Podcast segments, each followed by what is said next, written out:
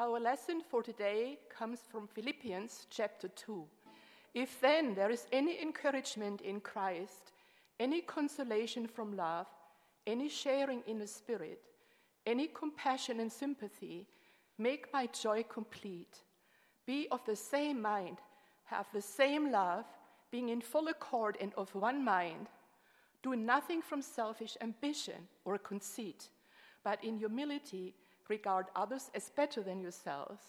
Let each of you look not to your own interests, but to the interests of others. Let the same mind be in you that was in Christ Jesus, who, though he was in the form of God, did not regard equality with God as something to be exploited, but emptied himself, taking the form of a slave, being born in human likeness, and being found in human form, he humbled himself and became obedient to the point of death, even death on a cross. Therefore, God also highly exalted him and gave him the name that is above every name, so that at the name of Jesus every knee should bend in heaven and on earth and under the earth, and every tongue should confess that Jesus Christ is Lord to the glory of God the Father. The word of our Lord. Just a little preamble this morning on a couple of different things. First of all, uh, we have a number of people who are uh, friends from Calvary who are visiting with us this morning. Really glad to see you. If you wouldn't mind, I hate to pick on you too much, but could you just smile and wave a, a little so we can see who you are? And we're, we are really glad to have this opportunity to. Oh my gosh, yes. We're really glad to have the opportunity to partner with you. And I'm actually headed over as soon as we're done to come uh, see they're having confirmation today, and uh, it's being led by their students. So I'm going to head over to Calvary afterwards. So if today isn't fulfilling at all, I would encourage you to drive over to Calvary on Antrim Road immediately following our service today.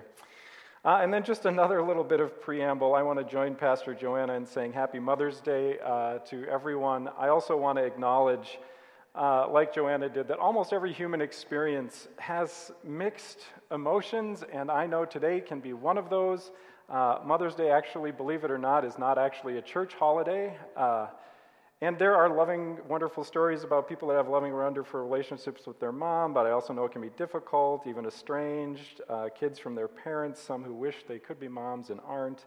Um, and some moms have died, and that's sad. So I know today's st- uh, can be mixed emotions in that regard. Um, and one of the things and reasons to say that is that one of our goals as a family is to just tell the truth uh, about who we are and what's actually happening in our lives and, uh, and in our relationships. So, just to acknowledge it is to acknowledge the truth. Um, I'm also going to share a little bit about my experience with um, what I'm going to call today mom wisdom. Uh, so, just I have a good relationship with my mom. So good, in fact, that on Mother's Day, she went to Germany so that we didn't have to be there on a cruise.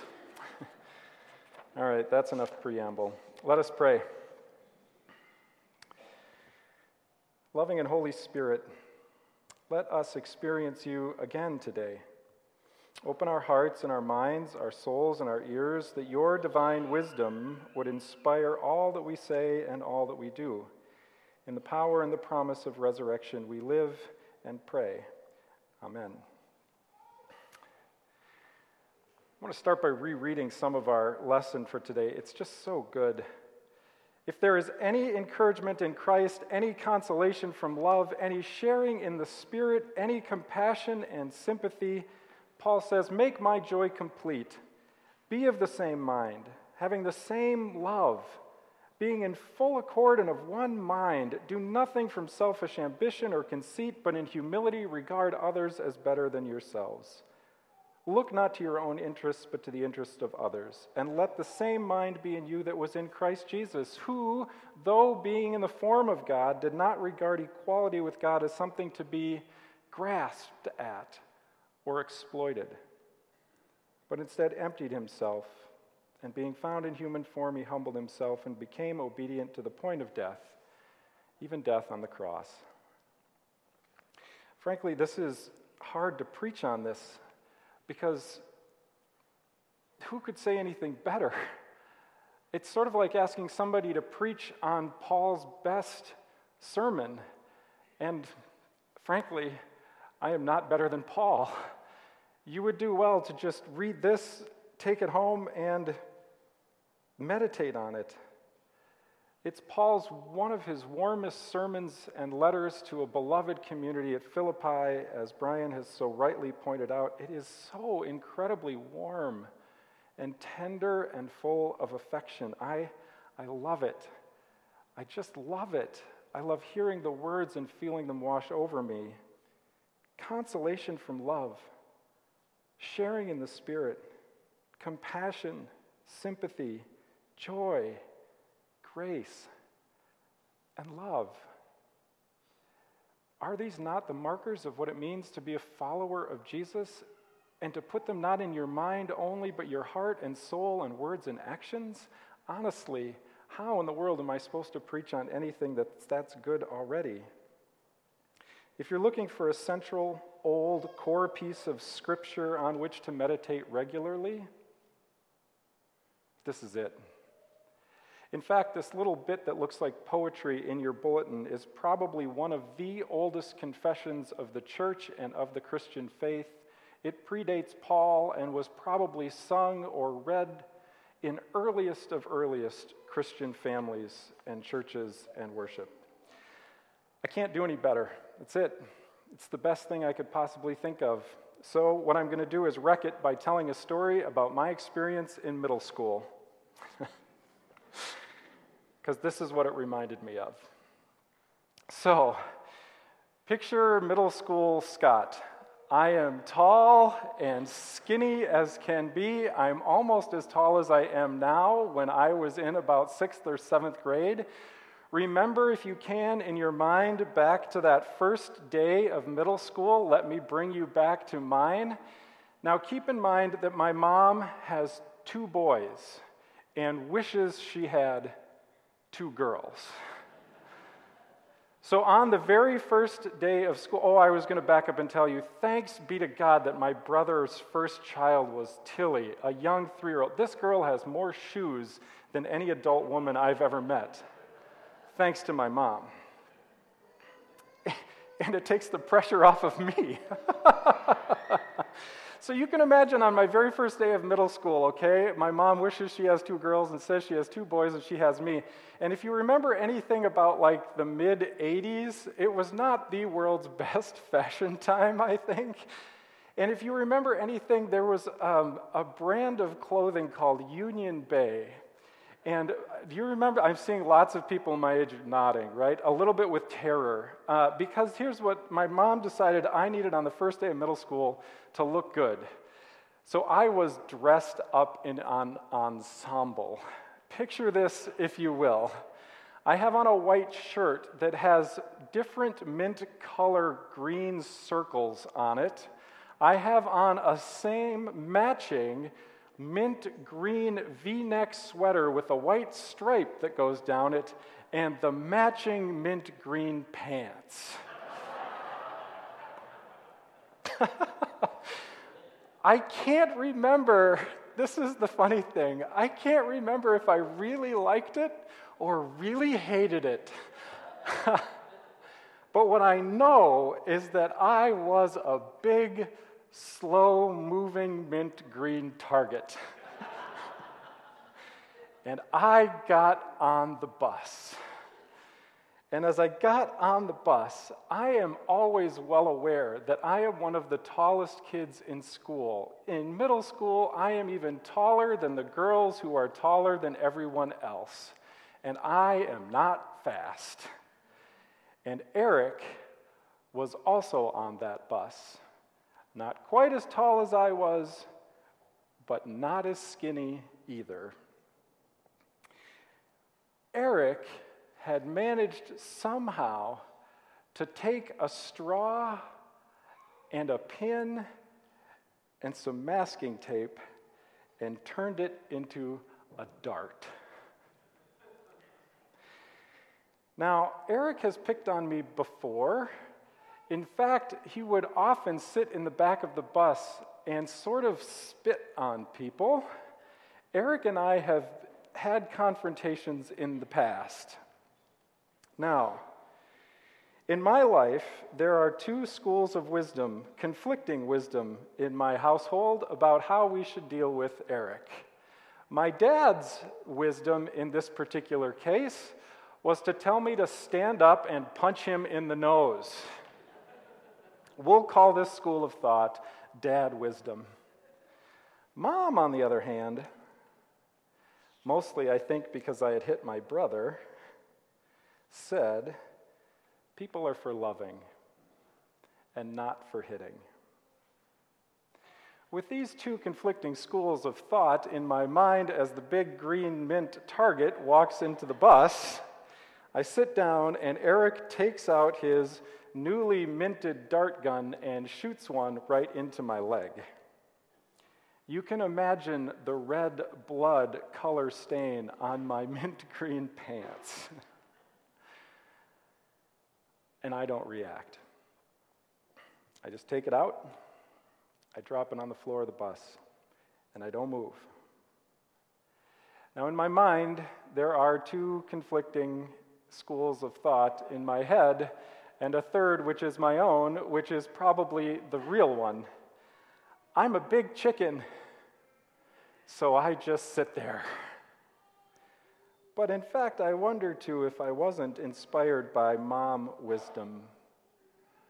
Inspired not to exploit or grasp after my own power, but instead just sit there. And Eric stopped. Now, clearly, I was destined to be a pastor and not a police officer because the other bully on the bus named Jerry Coker who also tormented just about everybody else for some reason. I don't know, maybe he thought that somehow Eric had up gamed him, stood up and looked at him and said, Knock it off! and sat down. Jerry became a police officer. I was clearly destined to become a pastor.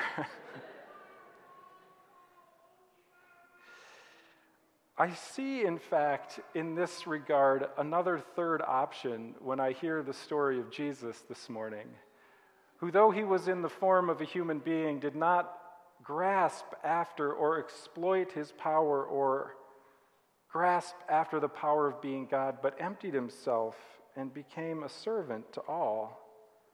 What I saw in my mind's eye in this situation as I pondered this story and the story in the hymn that Paul writes, I saw this happening in my mind's eye, and it could be all wrong, but this is what I saw happening.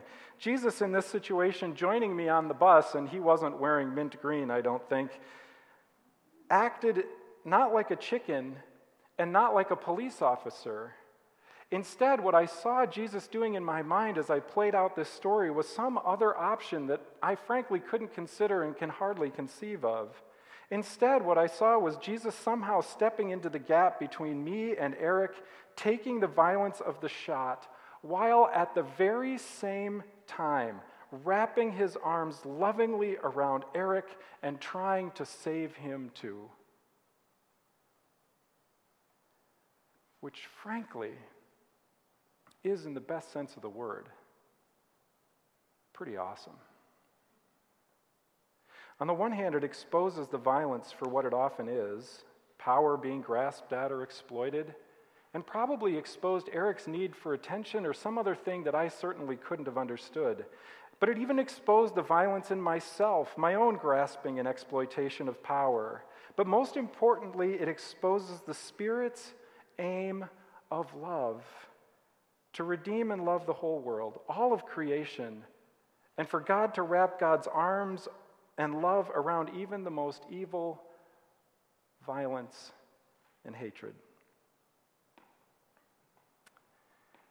It's mom wisdom. the Spirit, in all of the words that we use in both the Old Testament and New, are always feminine. It is mom's wisdom writ large in the person of Jesus.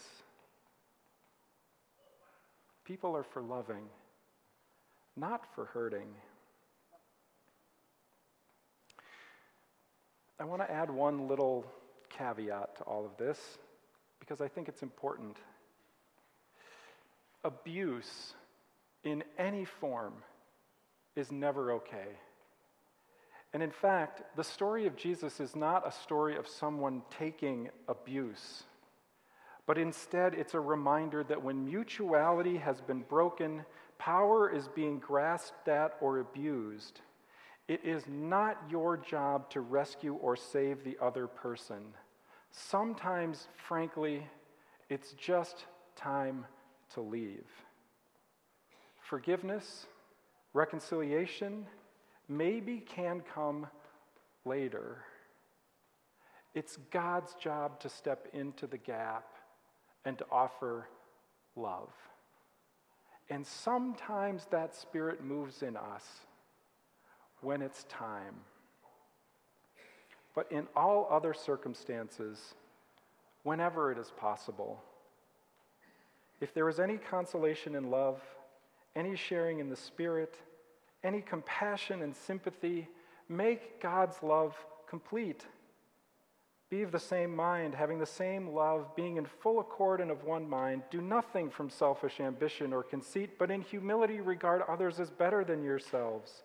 Look not to your own interests, but to the interests of others, and let the same mind be in you that was in Christ Jesus that though he was in the form of God, did not regard equality with God as something to be grasped at or exploited, but he humbled himself and took the form of a slave and became obedient to the death, even on a cross.